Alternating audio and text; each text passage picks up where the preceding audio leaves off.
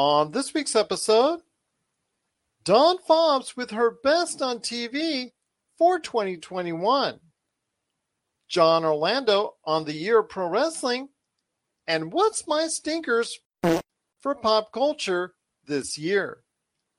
All this and more as we once again delve into the pop culture cosmos.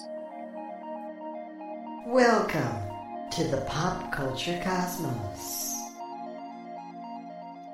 And we're here with the Pop Culture Cosmos. It's Gerald Glassford along with Melinda Barkhouse-Ross coming on for the Monday show. How are you today, Melinda? I am fantastic. How are you? I'm all right. I'm looking forward to the new year and some great stuff, because on the Friday show, we're going to talk about exactly what we're hoping for in 2022. Yes. But on this show, I'm going to go ahead and run down my worst of 2021. So let us not delay any further. If we have a drum roll, we're going to go ahead and give you a drum roll. We're going to go ahead and talk right now about my worst in pop culture for 2021. I do want to mention that last week's shows, if you did not catch them, have Melinda Barkhouse-Ross, her best and worst in pop culture for 2021. That's on the Friday show. And Josh's best and worst in pop culture on the Monday show, The Pop Culture Cosmos. I highly suggest you go ahead and give both a listen. They're truly tremendous shows and truly great lists by both the individuals. And I cannot thank both you and Josh for doing that. But here comes, because I'm going to give you a list right now. What do you want? The best or the worst in pop culture for 2021? What do you want first? Give me your worst first. Give me my worst first. Okay. We will go ahead with the worst in pop culture from me for 2021. And we're going to go from the less worst to the main worst of 2021. So first off, the show or movie that I really think should be a part of this list, first thing is Snake Eyes, which was a poor attempt to try and recreate and revitalize the G.I. Joe universe. Oh my gosh, and I forgot all about that. Henry Golding, I think, is going to be a great star in Hollywood. I just unfortunately couldn't get it done here. The action is mediocre. The plot is just basically cookie cutter. It's a snooze fest, and unfortunately wastes the great talent of Henry Golding. So hopefully he can find better roles, upcoming things since. And then actually Snake Eyes, it's a movie that not only re-kickstarted and also killed the G.I. Joe series, I think, for Hasbro, all in the same queue, unless they really want to go ahead and punish themselves and bring out something else in the G.I. Joe universe. So it is Snake Eyes. It's going to be the first on my list here. Next is Jungle Cruise with Dwayne the Rock Johnson. Uh-huh. And it was just something that was also a snooze fest that he's had just making that money. Yeah, just it doesn't matter to me, because I absolutely enjoy Dwayne the Rock Johnson on so many different things, but this year wasn't a good critical year, but it was making money because Jungle Cruise did a nice chunk of change. Mm-hmm. I think they're going to go ahead and revisit it and do a sequel to it, if I'm not mistaken. So Disney, I think, has greenlit a sequel for this movie. I'm just hoping that it'll be much better than this turn, because, you know, dealing with the tree of life and dealing with everything that went on there, and the sap and the whole 9 yards as far as the cruise down the rivers to try and get there. It didn't entertain me, and I thought the jokes fell flat. I thought the tit for tat between the characters were just not that good. It's just not that interesting. I think it's something that I've seen many times before. The supernatural elements were not that good. So I do not recommend Jungle Cruise. Again, for me, it was something that was there. It's a time killer. And that's pretty much it.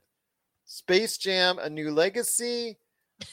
This was kind of disappointing for me, because the animation is probably some of the best I've ever seen, right, as far as the animation part of it. But unfortunately, they had to try and act. And outside of Don Cheadle, there was really nothing else as far as this movie that was worth anything outside of Don Cheadle and the animation. LeBron James, I've got nothing but love for him. As a guy who hosts the Lakers Fast Break, Believe me, I've got nothing but love for the man, but man, he just was not given much to do and not given much to work with. I think the writing was absolutely horrid. The jokes fell flat. I think both, whether it's by him or was from his animated friends on screen, I think the Looney Tunes thing, as far as trying to recapture what took place over 20 years ago with Michael Jordan, it's very hard to capture the lightning in the bottle again, as we saw with The Matrix Resurrections. Yeah. It's very hard to recapture that lightning in the bottle, and they didn't do it here with Space Jam: A New Legacy. Unfortunately, it wasted a decent performance by Don Cheadle, and it's another big budgeted movie that was just simply a waste of time. Another Dwayne the Rock Johnson movie that is on this list is Red Notice. And yeah, I was wondering if that was going to be on your list. I'm not going to fault it. It's the all-time favorite movie on Netflix. More people have watched this movie than any other. It beat Bird Box, and a lot of people are really enjoying it, but it just was really disappointing. I know they're going to make a sequel of it because Netflix, obviously, having the most popular movie on there, it's going to be having a sequel. So I don't have any doubt of that. And I know they're going to dish out the tens of millions of dollars to Ryan Reynolds, Gal Gadot, and Dwayne the Rock Johnson for another movie out there. So, they're going to get cash paid for it. But this was a generic by the numbers art theft plot movie that was just really boring and unfunny. And PG-13 Ryan Reynolds, for the most part. No, not as funny and not even close. He's trying, but it's just not clicking. The problem is you set yourself up a legacy for an R-rated comedian like no other. And the problem is when you go down to a PG-13 setting, which is what a lot of people are fearing when Deadpool finally hits the MCU, what will it be like when he's going to be interacting, let's say, in an Avengers movie? Is he still going to be funny? Is it still going to resonate? So we'll see what happens there. But Red Notice was a disappointment, and I think wasted the talents of all three individuals, but that's on my list as well. Mortal Kombat. Now, this is a snooze fest. Mortal Kombat is definitely not the movie of the 90s. That really garnered a cult following, and a lot of people enjoyed that first iteration of that movie. Then it went all to hell with Mortal Kombat Annihilation. Well, unfortunately, Mortal Kombat, this reboot, still stayed in hell because it really is a snooze fest. No, I don't care about any of the villains. I don't care about any of the heroes. I don't care about the plot. It just was really, really bad. And I think this movie, I know there were some certain individuals that I spoke to over the course of the year. Thomas Bennett was one that saw this movie several times. And I'm just thinking to myself, how? I could barely get through it once, and it was just not that good at all. Right. It seems to be a recurring theme, but here we go again with Ryan Reynolds, PG-13, with Free Guy. And now this movie I was really looking forward to. And the fact I've already said on the air that I fell asleep 3 times, not once, not twice, but 3 times tells you right there that this was just something that was very underwhelming, and I'm very disappointed in it. And I know it was a success, so there is going to be another Free Guy in our future whenever Ryan Reynolds decides to come back from his hiatus from acting. So I know there's another Red Notice in my future. I know there's another Free Guy in my future. I don't know if I'm excited for it. I don't think so, but I'll probably watch it anyways. But yes, it was another disappointing performance for Ryan Reynolds and Free Guy. But now we get down to the final two. Uh-oh. And number 2 in my just absolute worst of 2021 was none other than The Matrix Resurrections. Oh, just absolutely just horrid, and just took a good, like you said, half of a good idea and just blew it up to smithereens, or force pushed it away. There goes the script. Along with everybody else flying away, there goes the script and the plot actually flying away as well. Yeah, gosh. Oof. Yeah, I know you said already on your best and worst of, and we already covered it on the Friday show. So if you want to hear our entire thoughts on The Matrix Resurrections, please go ahead and check out the Friday show, The PCC Multiverse, because this was a movie that was probably the most disappointing movie of the entire year. And I just want to leave it at that. The most anticipated and then the biggest letdown. Yeah, absolutely. Wow. I do want to mention, for an honorable mention, as far as the TV show is concerned, La Brea, which is I Want to Get the Hell Out of Here. When I just watched a few minutes of it, I can't give it really a grade, but I watched just a few minutes of it, and just the concept and the idea of it, just like I escaped, I guess, as quickly as I could. So, see, I didn't mind that show. I didn't mind it. I watched it. Well, I'm interested in season 2. Okay, as long as one of us is, so you can go ahead and let us know about it, because I just the concept of it, it's like, okay, all right, now people are going to go down to LA and go to La Brea, and every time they go by the tar pits, they go, oh, is there another universe down there? Let me go ahead and check. All right. So yeah, it's La Brea. It's there. It existed. I couldn't stand it. I turned it off after 5 minutes. So I can't really give it a grade, but let's just say it would be on my naughty list, to say the least. That's for sure. But the number one movie, and this was even worse than The Matrix Resurrections, and I think by far it is simply one of the worst movies I have seen in the past 10 years, is The Tomorrow War, that you can get on Amazon Prime. Yes. Chris Pratt. I forgot about that one too. Yes. The Tomorrow War. The Matrix, though, I would watch that before I would watch The Matrix again. So you would watch The Tomorrow War before The Matrix? Yes. If you forced me down, I was tied into a chair and I had to watch one thing, I would say The Matrix Resurrections. Really? Funny. Yeah, because of all the cutscenes, I could remember what a good movie was like. Well played, sir. Well played. Yes. Yes. That's the only reason for the flashbacks, to remind you what a good Matrix movie was. Whereas in The Tomorrow War, I think the script was written by a 3-year-old. I absolutely do. Yes. Yeah, well, I mean, you know, it was, I don't think it was meant to be anything more than a shooting up aliens movie, honestly. Yeah, but when the aliens looked awful, the aliens, when they looked like they were drawn up by a 4-year-old. The script was done by a 3-year-old. The special effects were done by a 4-year-old. And there's some hilarious scenes that weren't meant to be hilarious. Like when they're battling at the end, Chris Pratt and J.K. Simmons against the big queen mother alien. Yes. And yes, somehow that big, huge queen mother alien shrinks down to a size where it's okay to go ahead and jump on the back of it. Yeah, that's amazing in so many different ways. Oh, there's so much I forgot about. Yeah, and just the acting is, they phoned it in. Everybody phoned it in and cashed a paycheck. It was bad. There's things in the plot and the story that don't make any sense, that they leave hanging, that they just leave out, they just don't explain. They're just stupid plot turns, stupid plot decisions, character decisions that were made that were just absolutely dumb. Again, this was a waste of 2 hours of my life that I'll never get back. And I almost actually unsubscribed my subscription to Amazon Prime because of this movie. Oh, I'm just gonna let you right now.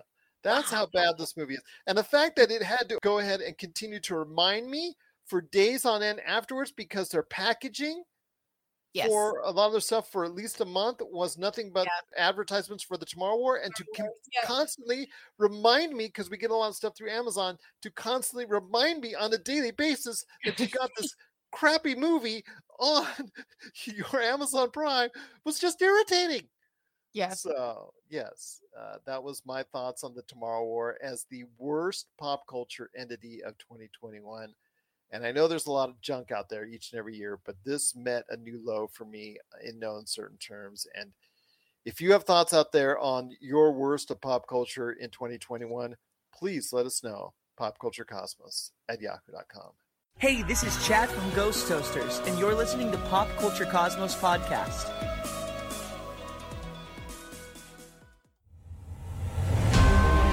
You've heard others, but nothing could prepare you for the shameful stupidity that is the Jock and Nerd Podcast.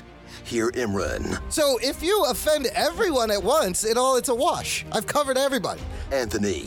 Sorry, I was texting. Say that again. And Rug Boy. Yeah, whenever there's a snowstorm, my Slack hole tightens up. As they talk over one another. Just exactly the same as Terminator. We're talking over each other. It's fine. Sorry. Swear and ask you for money. Just give us the money. The Jock and Nerd Podcast. It's campy, silly, goofy fun. Jock and Nerd. All right, and we're back with the Pop Culture Cosmos. It's Gerald Glassford coming right back at you here. She is the co-host, or the fellow host of the Mother-Daughter-ish podcast. You got to go ahead and check out what she's doing today at the Mother-Daughter-ish podcast, wherever you get your podcasts. It's a great show. Have a listen. They touch on serious and not so serious topics. Right. So it's a lot of fun conversations. So please, I've had a chance to listen to it, and I've enjoyed it, and I hope you will as well. It is the Mother-Daughter-ish podcast. It is our TV correspondent. It is Miss Dawn Fobbs. And Miss Dawn Fobbs, wishing you and your family the happiest of holidays this season. Truly blessed to have you on the show and looking forward to another great year in 2022, talking to you about what's going on the TV. Yeah.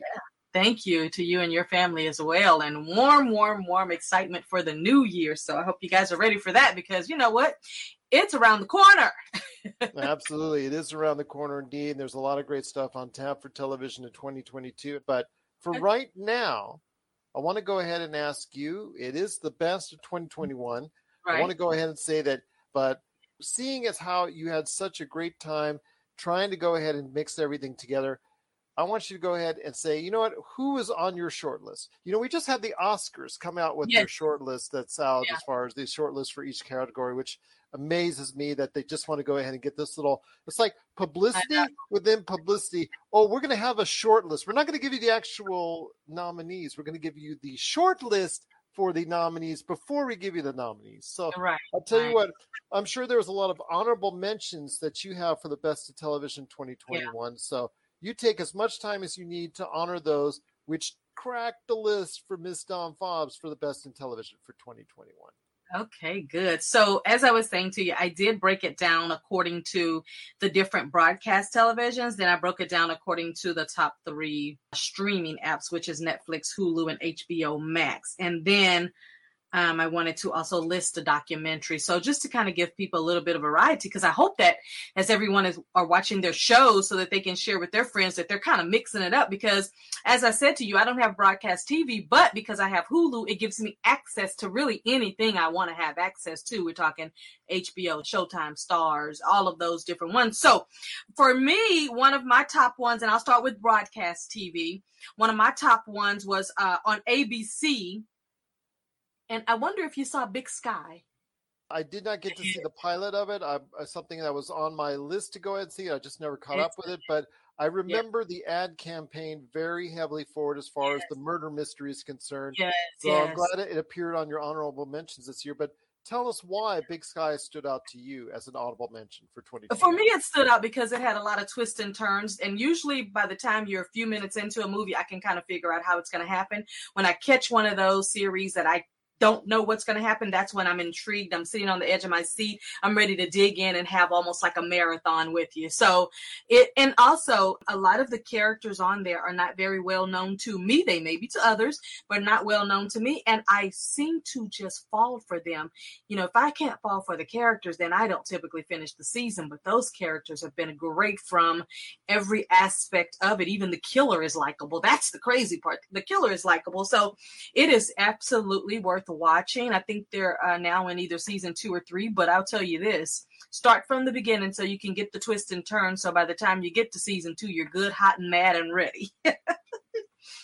Yeah. And I know Big Sky, like you said, is available on Hulu. So you can go ahead and catch it now if you missed any episodes of it. And I think that's something, again, ABC did I remember the marketing campaign for it. I remember they gave it a marketing campaign that was favorable more than most. I mean, they don't spend the kind of money on every show in their promotional campaigns as much as they do Big Sky. So it tells me that it meant more to them to get that to be a successful show than others that they put out there. Absolutely. Now, so what else do you have in mind? So on CBS, this one here, it's so funny. My Mini Cooper car club, we had our Christmas party on this past Sunday, and the ladies just started talking about, hey, you know, what are you going to be watching over the holidays? And somebody brought up Mayor of Kingston. And I was like, just getting into the Mayor of Kingston. I like that one. You know, Jeremy Renner is in there, and I like him a lot in different. Absolutely. Just finished his run as Hawkeye on the season, which I highly recommend. How high? I will have that, save that for a list of my own. Not today, but I will save that for a list of my own coming up here in the not too distant future. But I will say that he did come off that run. And then the Mayor of Easttown is something that Paramount Plus has been pushing heavily as a original series of their own. Absolutely. I thought I wasn't going to like it because it's a show about, you know, crime and prison. And I usually don't like those. But because I like him, I trusted that he would play a good role. So I went ahead and got into that one. Now, next on my list is going to be from NBC. And that's going to be pretty much, I'm going to have to clump them into one, if you don't mind. All of the legal shows and cop shows do well as far as like Law and Order, CSI Vegas, and Blue Bloods. All of them do really, really well. But I hear a lot more buzz. And I think it's because the other ones are older, but I hear a lot more buzz and see a lot more campaigning for the Blue Bloods for some reason. Again, Blue Bloods has been there. It's been a cornerstone of the 10 p.m. time slot that has been in no matter what the day for several seasons now. Yeah, I mean, it's already brand new, you know? Yeah, it's already in syndication. They've found ways to keep it fresh. Obviously, the fact that they're based in New York is obviously a good sign that you can go ahead and constantly get new ideas for it. CSI Vegas, it did earn a season 2, so I'm looking forward to that. But again, Blue Bloods has been a mainstay for CBS's schedule for quite some time. Very true. Now, you know, something that I also find very intriguing is, when you said the word syndication, I get, and I don't know if most people think of this, but I get really excited when a new show comes on because I start counting how many shows they have. Because, you know, after 100 shows, they can go into syndication. So I start counting down. Like when Charlie Sheen had his sitcom, I was counting down. And then as soon as he got to 100, he went to syndication and ended the show. And I can still catch Anger Management on some other platforms. But I always start when I find a show that I like, because I always feel like if I like it too much, it's going to get canceled, because it happens a lot to me. If I like something, I'm like, well, what? Everybody wasn't watching this. But once it gets to that 100, you and I both. At least it'll be in syndication. I can go online and see it. You and I both. I mean, you start falling in love with a show. You start really admiring the show. You start backing your show. Yeah, the characters you start following, and then you feel like you've been shortchanged when that show gets canceled. I know we talked about Cowboy Bebop, that I was really behind. That one got shortchanged, and the whole internet went up in a firestorm on it. So it actually might have garnered enough noise that it may come back in some form. We'll see. But, you know, if I had other shows that have had Timeless, I think, was another one that I really fell in love with, that really got the change. It was due from the start, but I really liked the show. Yeah, so there's other shows that I've, again, like you just fall in love with, you really appreciate, and then get shortchanged. So it's a very, very humbling experience, to say that at least. I feel like I'm almost like wasted by time. I really like this show, and it's like, oh, thanks. I'm never going to see another one. Yeah, exactly. Well, I'm going to roll on over to Netflix. And on Netflix, I told you what happened when I watched The Blacklist. It took the wind out of me. I felt like I was having heart palpitations. I mean, I had a real effect. I just love James Spader, but then I love all those other characters. This one here answered every question I've had for the last 8 years. And it just made me happy because I needed them to start to wrap it up so we can get to the next phase of where I believe this thing is going. So Blacklist to me on Netflix. I love that it's still on NBC, but that they put it on Netflix pretty quickly. Like right now, if I wanted to see the latest version, if I put my VPN to Mexico, I could watch the latest version. But because I'm in the U.S. on the internet, I'm going to be patient and wait up. The other one was the movie we talked about that Jay-Z produced, which was The Harder They Fall. That movie is still getting buzz. It just left the top 10 on Netflix maybe a week ago because something bumped it out of the space. I think when Dwayne the Rock show came, his Bond-esque type show came, it kind of knocked it off of its high horse. Red Notice has garnered so many views. It's actually the most all-time watched movie on Netflix, beating Bird Box from Sandra Bullock. And you know that was a big summer hit. That Bird Box had me laughing all the memes. Well, the thing with Bird Box is more impressive, though, is the fact that it came time, 2-3 years ago, when Netflix was still a growing entity. Right. Now you have Red Notice that comes out when you have over 200 million subscribers, so... Exactly. I mean, that's Squid Game. Squid Game is such a monumental hit. It's an excellent show. Could be on my top list as well. But it has that unique built-in worldwide advantage. Any movie and show on Netflix right now will have that advantage over things like Bird Box. And that's why Bird Box will always be the more impressive feat, because it garnered so many views with such a smaller base audience, if that makes any sense. Yeah, it does. Because they call those rabbit fans. You know, the base at that time was like, it had 74, 75, 100 million viewers plus when there was only 100 million subscribers at that point in time. And the percentage of people that had Netflix that watched Bird Box, I believe ultimately was higher, much higher than even Red Notice. Red Notice can get 100, 150 million views. Right. And that's still only half or 60% of the base. Whereas exactly. what Bird Box, did was more impressive. But I'm not going to take anything from Red Notice. Anytime you can get 100 million people to watch anything, big deal. You're doing good. Yes. Yeah. And people like me who watched it 3 times. But anyway, my next one on Netflix had to be, I tousled between that and a few others, but I had to put Money Heist because I've never been so in love with criminals in my life. That show has garnered a life of its own. It has garnered a life of its own to the fact that I went out and bought me a Money Heist costume.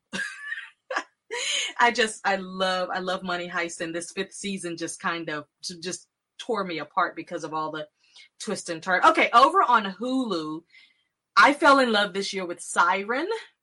Siren was about how, of course, the mermaids are meeting the humans, and then all what ensues, and it is absolutely amazing. It wasn't just about, what I love about it too is that not only did it have a love story, it had death in it, it had a lot of just crazy stuff, but out of all the crazy stuff, the love story still prevailed, so that was quite impressive to me. And then on Hulu, The 9 Perfect Strangers, that was so good, with Melissa McCarthy and Nicole Kidman. I mean, you can't even name Regina Hall. I mean, these are people that are like, we'll watch whatever they're in pretty much. So 9 Perfect Strangers was absolutely amazing. I was in day 1 on that one. So then I go over to HBO Max, and on HBO Max, I just actually finished a week ago watching Succession. And I tell you, that dad on there blows my socks off. I love him so much. It's ridiculous because the things that he says, I every time he says something crazy to his kids, I go like, wow, dad, what's so funny though? What's so funny, but what's so funny though, is because he's also the voiceover for McDonald's. And I'm expecting an F-bomb at the end of every time he goes ahead.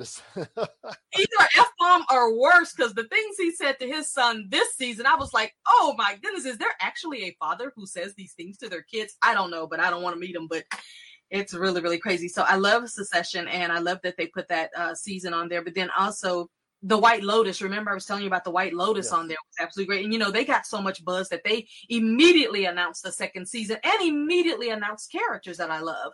So I was like, oh, my gosh, this is going to be really, really good for them to bring back another, but then add more characters that we love and then build the ones that they already had, way up there. My next one on streaming, and then the last one is a documentary, but the next one is, I've forever been in love with Stars, Outlander.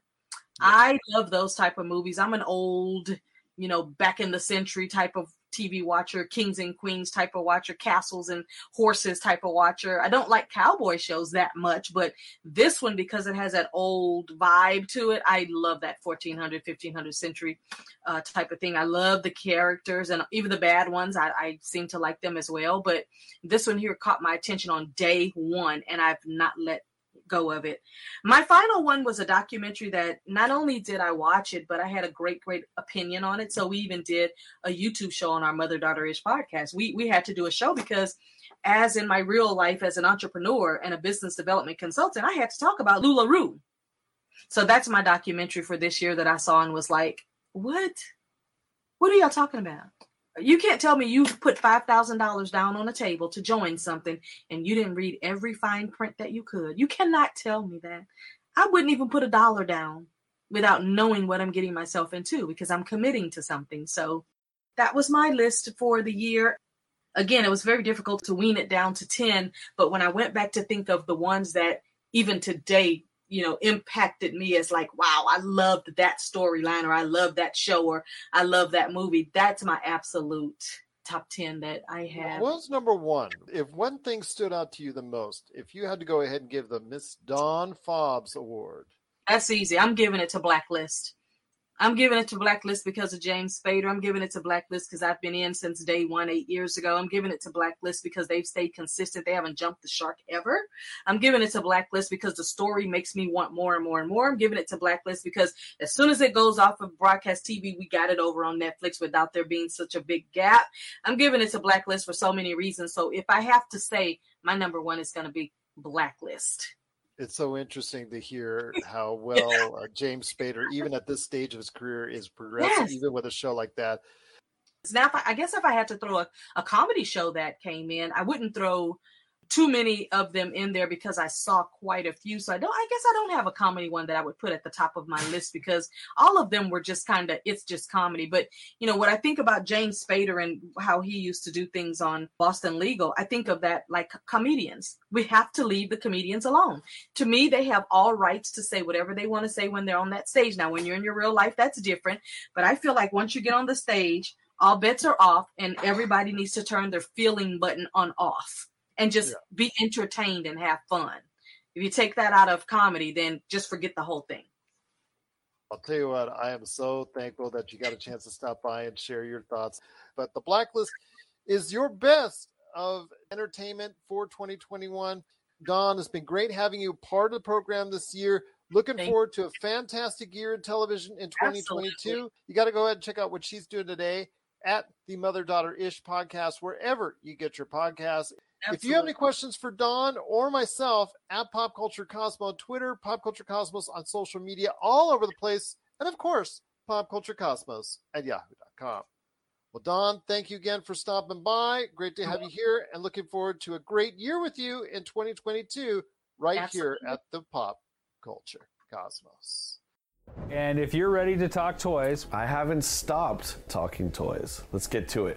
It's the Jay and Rob Toy Show, and we're back for season 2 for 10 more episodes of toy talk and goodness. And this time we talk Marvel figures, we talk DC figures, holy grails, play sets, what if scenarios, and so much more. But we're not alone. We've brought a few friends with us this time. All that and, of course, our action figure spotlight. So check out the Jay and Rob Toy Show Season 2, exclusively on Jinx Esports TV Canada. All right, and we're back for the Pop Culture Cosmos. It's Gerald Glassford coming right back at you here. Thank you so much for listening and watching out there. Truly appreciate it.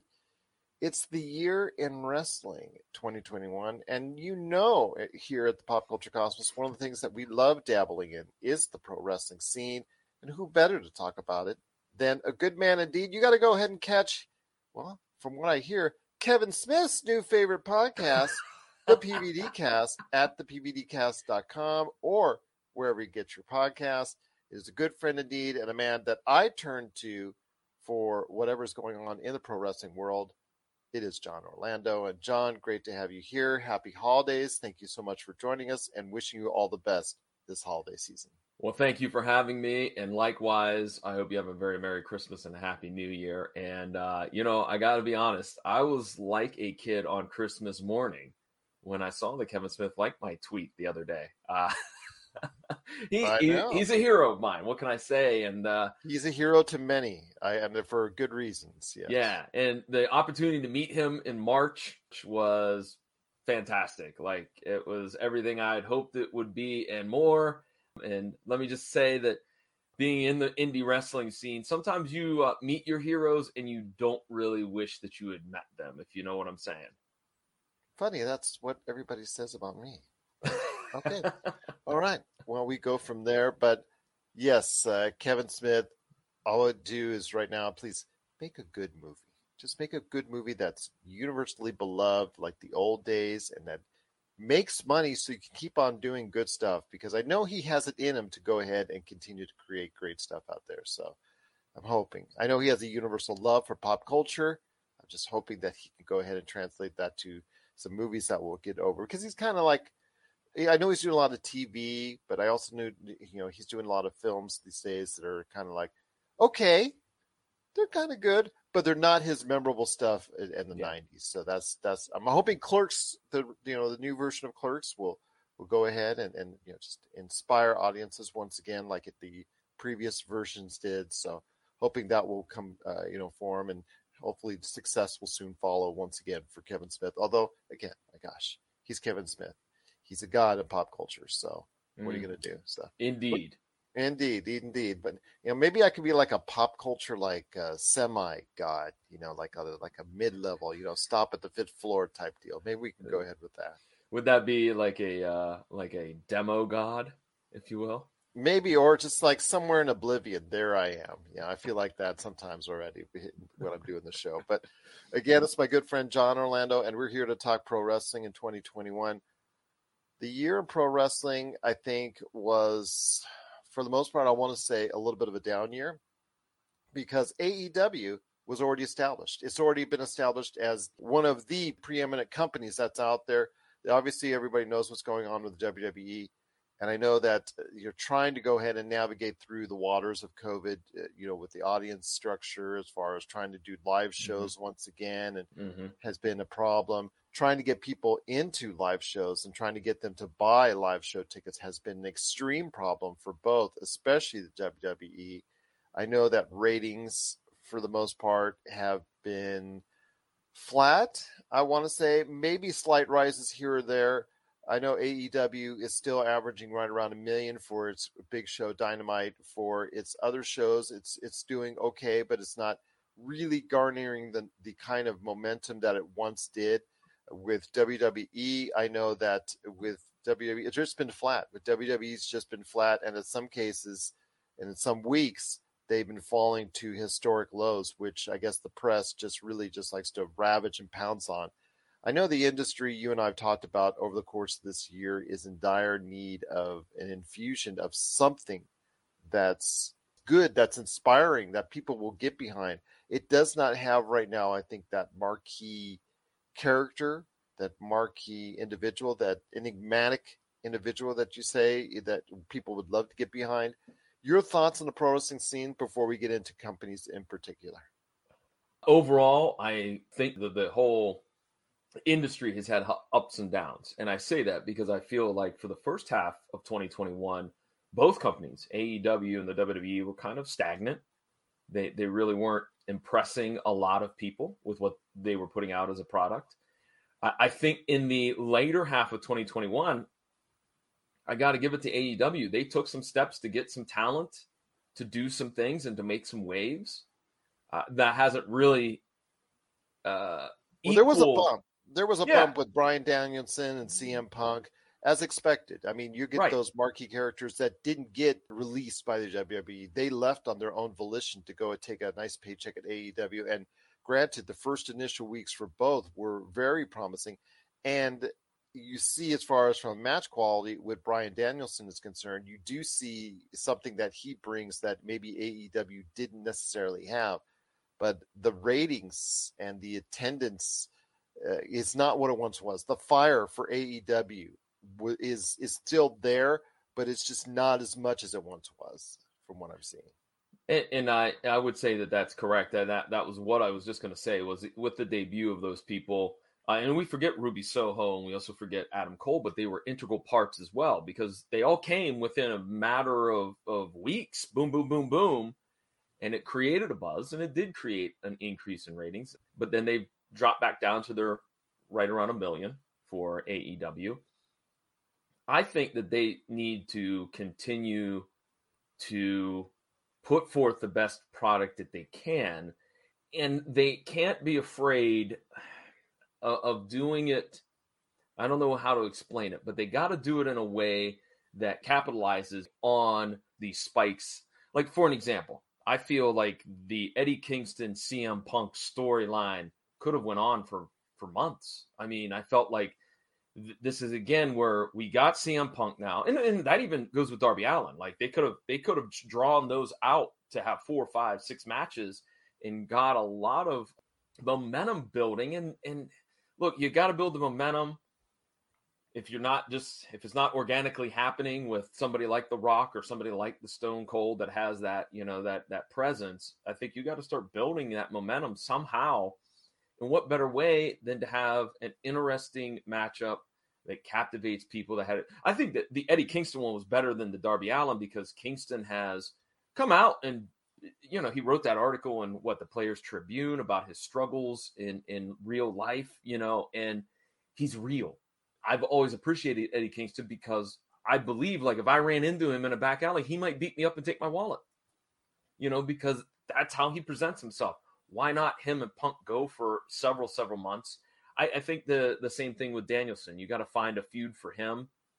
I do think that not only has his wrestling been fantastic since coming over to AEW, but I love the snarky heel.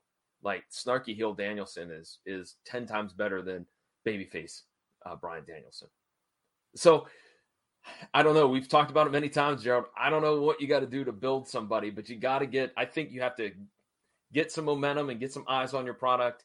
You have to pick somebody and push them to the moon and see if it works. And you got to get some of that crossover. And I don't know if AEW has the crossover appeal yet. No, I don't think they do. And that's the problem. I think that they need to make some of it on their own. I'm not sure if Hangman Page, as much as I like him as an individual wrestler, as a personality, I'm not sure if he's the kind of guy that's going to lead your company into a new era. That is a problem, I think. I don't think Bryan Danielson is either, because the fact that, him getting buried in the middle of WrestleMania, this past WrestleMania, obviously can't help. Oh, there's the guy that got dragged over half the ring to go ahead and get pinned along with Edge right there together. That's the lasting memory I have of Bryan Danielson for this year. Not the great 60-minute matches that he had, not the great other matches that he's had. It's the fact that he got embarrassed in the middle of the wrestling ring, and he actually said yes to go ahead and do it at the middle of WrestleMania on his way out of WWE. That to me, I would have never done, knowing what my future plans were. But again, he is not that mercurial, get in a general audience type of individual. He's a person that gravitates to a lot of people within the audience, but he's not a person that has ever been able to go ahead and gravitate a larger general audience type deal. And same thing with CM Punk. CM Punk is the cool guy and always has been the cool guy to all of us wrestling fans. But the idea is, with you and I, John, we are trying to see outside the box for this industry. And again, I know a lot of people that will, like in our ages, will go ahead and say, remember back in the Attitude Era. The Attitude Era was getting, with the WWE and WCW, millions upon millions more viewers than what we're seeing now. And that's the problem. That's what we're trying to communicate, is that, yeah, we could go back in time and rehash that. But the point is that millions upon millions of viewers were seeing wrestling on any given week. And a lot of people I talked to said, oh, yeah, I remember watching it way back when. I remember watching it back when. That don't even come close to watching the product now. Yeah, and you can historically look back. Raw would draw a four rating. Sometimes even more. Like on average, like 4 million people were watching. 7 million people would be watching a WWE or a WCW show at any given time. But is it also part? Not only the fact that the industry hasn't done things to make that next superstar, but it is also to our technological society, because in the 90s, you were only competing with cable TV. Whatever those 80 channels were you had, that's it. Now you have those 80 channels, and then you have all the streaming services, and now you have YouTube. And I mean, you got all this other stuff now. And I think that even makes it more challenging for any wrestling company, AEW, WWE, whatever, to get an audience, to build an audience, and to keep an audience. But it also gives you opportunity to showcase yourself in front of a wider audience. You could look at it both ways. I agree with you on your end, but it's also, if you're in Tony Khan's office or you're in Vince McMahon's office, you could also try and do what you can to see this new way of reaching out to people through social media and other platforms, and say to yourself, hey, this is one way I can go ahead and promote a star. This is one way I could go ahead and push somebody to an audience that maybe I wouldn't have been able to reach to.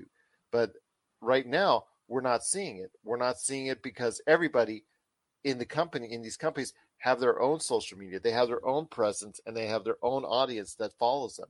And the thing is that right now, with the industry in the state that it's in, I see more just flat, just neutral performances year in, year out, ups and downs, like you said, ups and downs, ups and downs. AEW will catch fire when somebody from the WWE that's hot comes over to there. Maybe WWE will do the same when, let's say, an MJF or somebody from AEW hops over to WWE. That's all I see as far as it's concerned, unless somebody can be built and push that is really, really good at getting people behind them. I mean, that's something that The Rock, Steve Austin were good at, because it was really an event to go ahead and catch one of their shows. It was really something special to go ahead and catch one of their interviews. It was really something special to go ahead and be a part of what they're all about. And that, you know, you saw that again. Like I said, to me, it's all about when something gets really popular, it's about getting that general audience. It's not getting the hardcores like you and I. It's when I will go out of my way and catch something that I normally wouldn't catch because of a certain individual or group. And that's something that I think that they have to address. You're listening to the Pop Culture Cosmos.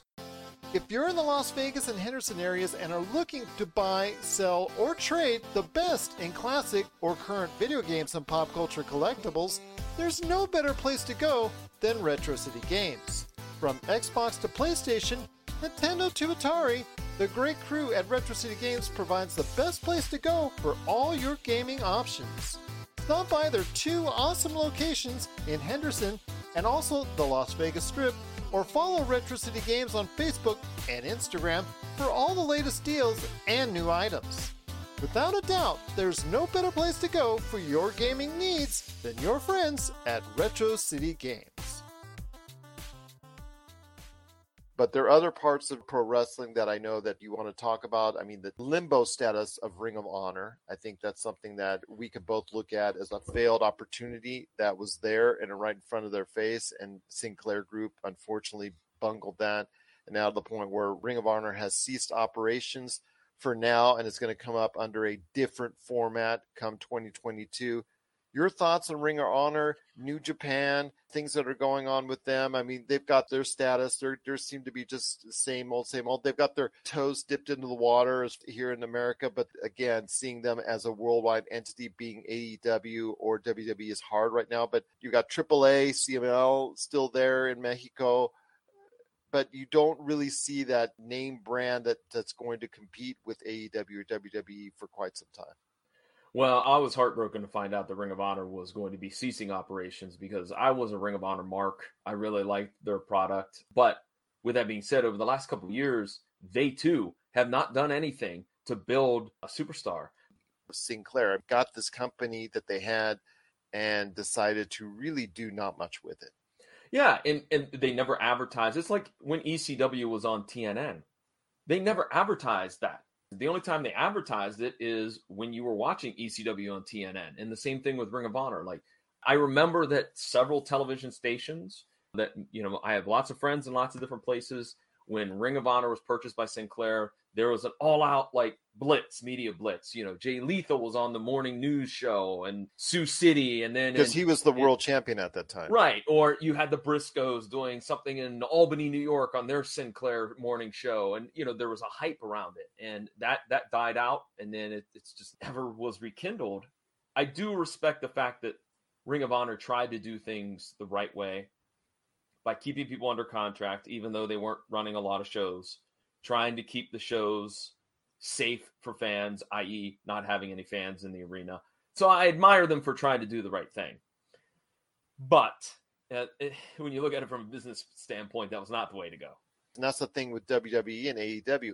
It's not must-see television for each and every week. I mean, you can have a Bryan Danielson, Adam Page. People got to go ahead and we'll get a bump up on the audience because people will be talking about it. So, yeah, you'll get that. But what are you going to do for the next week? And the next week, and the next week. And with WWE, who knows what they're doing there, because they certainly ain't doing much right, in my opinion. And you just hit the nail on the head when you said must-see TV. I haven't watched NXT in weeks. I watched it the first 2 weeks when it was now 2.0. Well, I think they blew it with Braun Breaker. Excuse me, Braun Steiner, I should say, the son of Rick Steiner, who they had set up to go ahead and should have won the title from Tommaso Ciampa.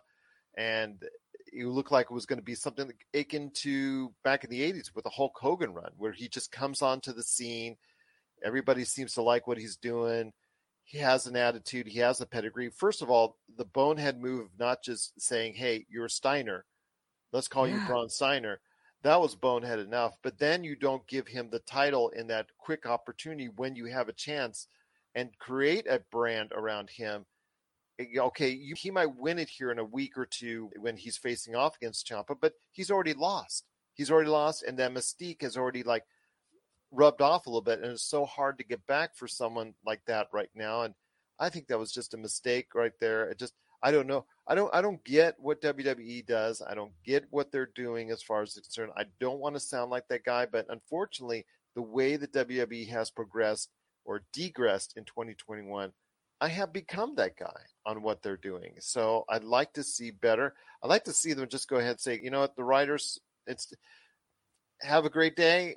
Take care of yourself and all your future endeavors, or whatever they say up there in WWE, and just start fresh. Start fresh with an all-new crew going ahead and mapping out the future of the WWE. I think you and I could do better.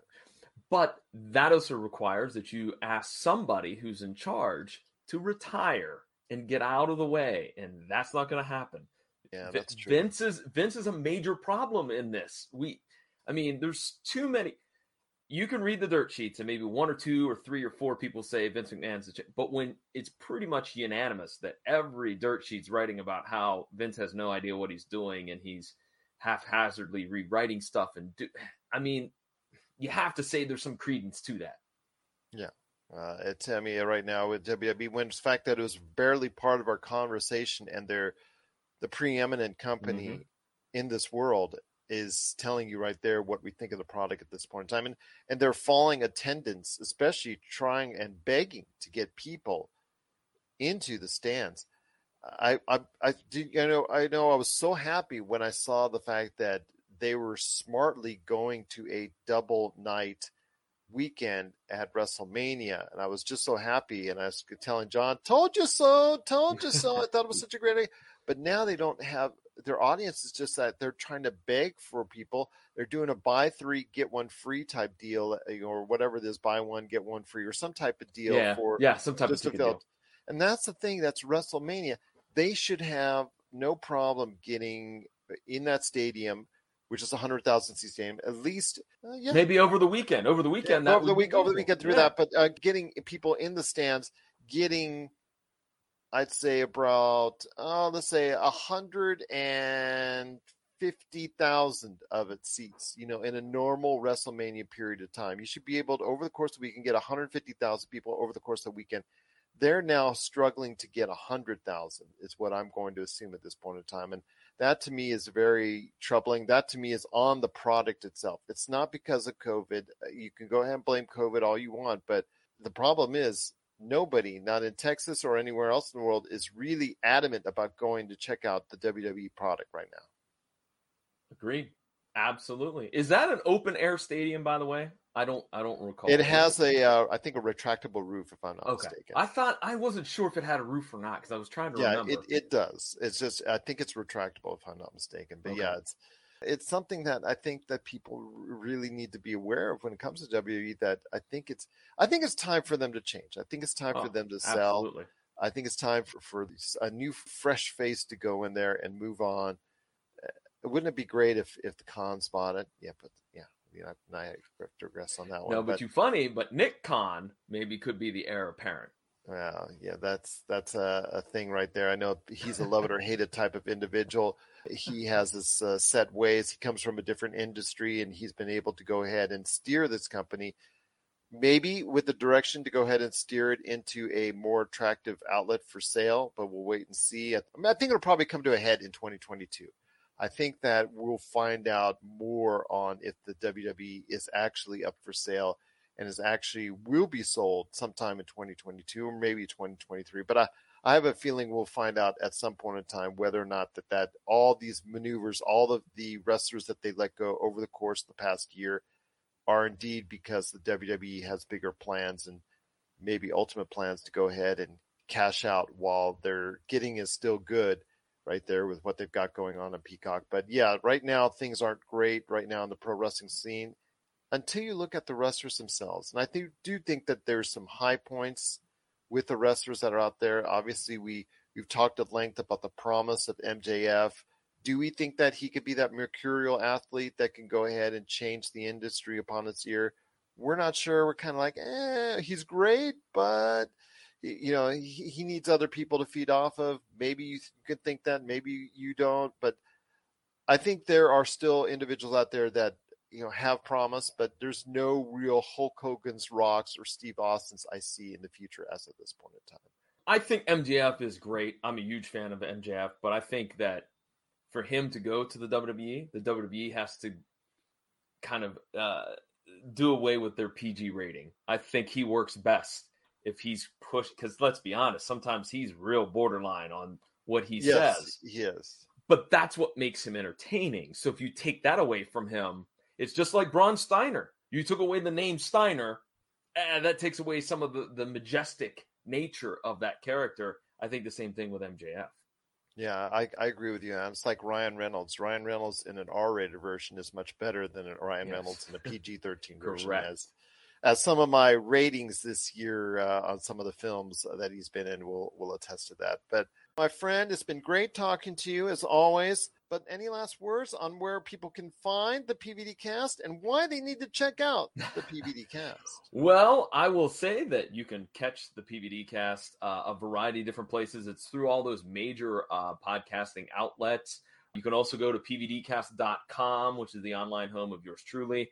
I just posted kind of the year-end wrap-up for the PVD Cast. Every December, I take a couple weeks off to spend time with my family and friends. Shame on you, according to your list. Hey, sometimes you need to recharge. You know I'm speaking the gospel on that. Yeah, I know you are.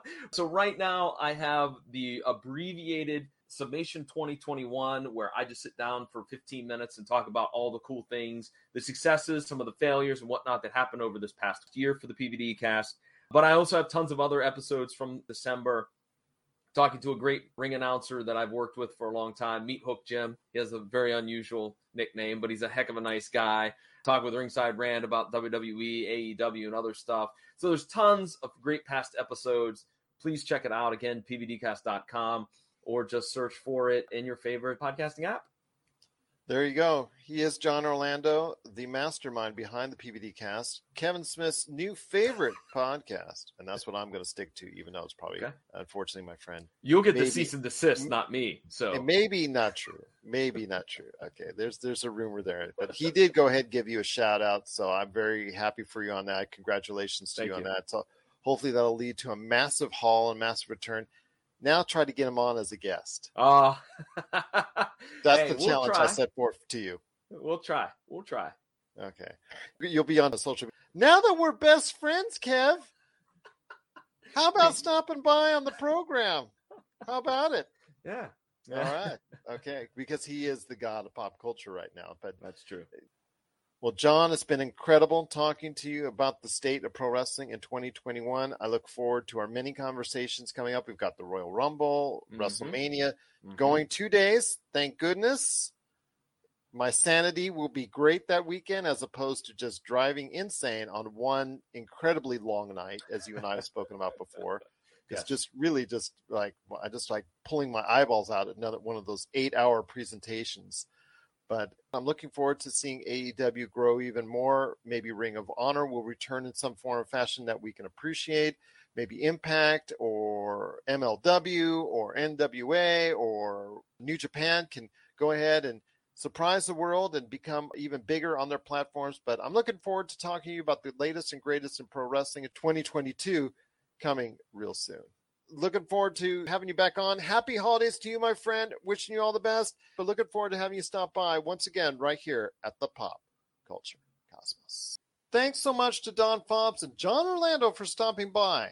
John makes a return visit on the PCC Multiverse as he and I announce our best in pro wrestling for 2021. Plus, Melinda and I will share our thoughts on what we're looking forward to next year.